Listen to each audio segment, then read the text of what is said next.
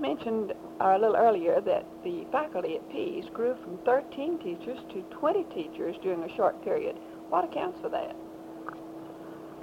There were two main things that accounted for that. One was uh, the gasoline rationing during World War II, uh, which made it impossible for parents to uh, transport their children to school as they had done. They didn't have enough gasoline for that. And since Pease has a bus service leading to all parts of town, the children could come by bus. And also, the parents who had children in Austin High across the street from Pease and children in Pease also, they could bring them at the same time if they had enough uh, gasoline for that. Then another reason was the fact that Pease School had a child care center. It has had one for many years.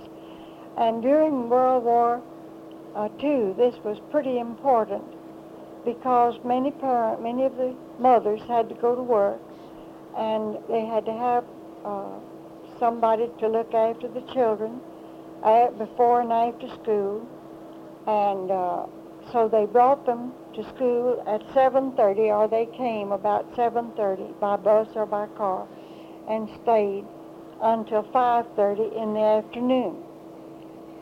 But those two, uh, I think those two things would be largely responsible for the growth in uh, the number of pupils because formerly it had been difficult for pupils to transfer from one school out of their district uh, to uh, from one school to another out of their district.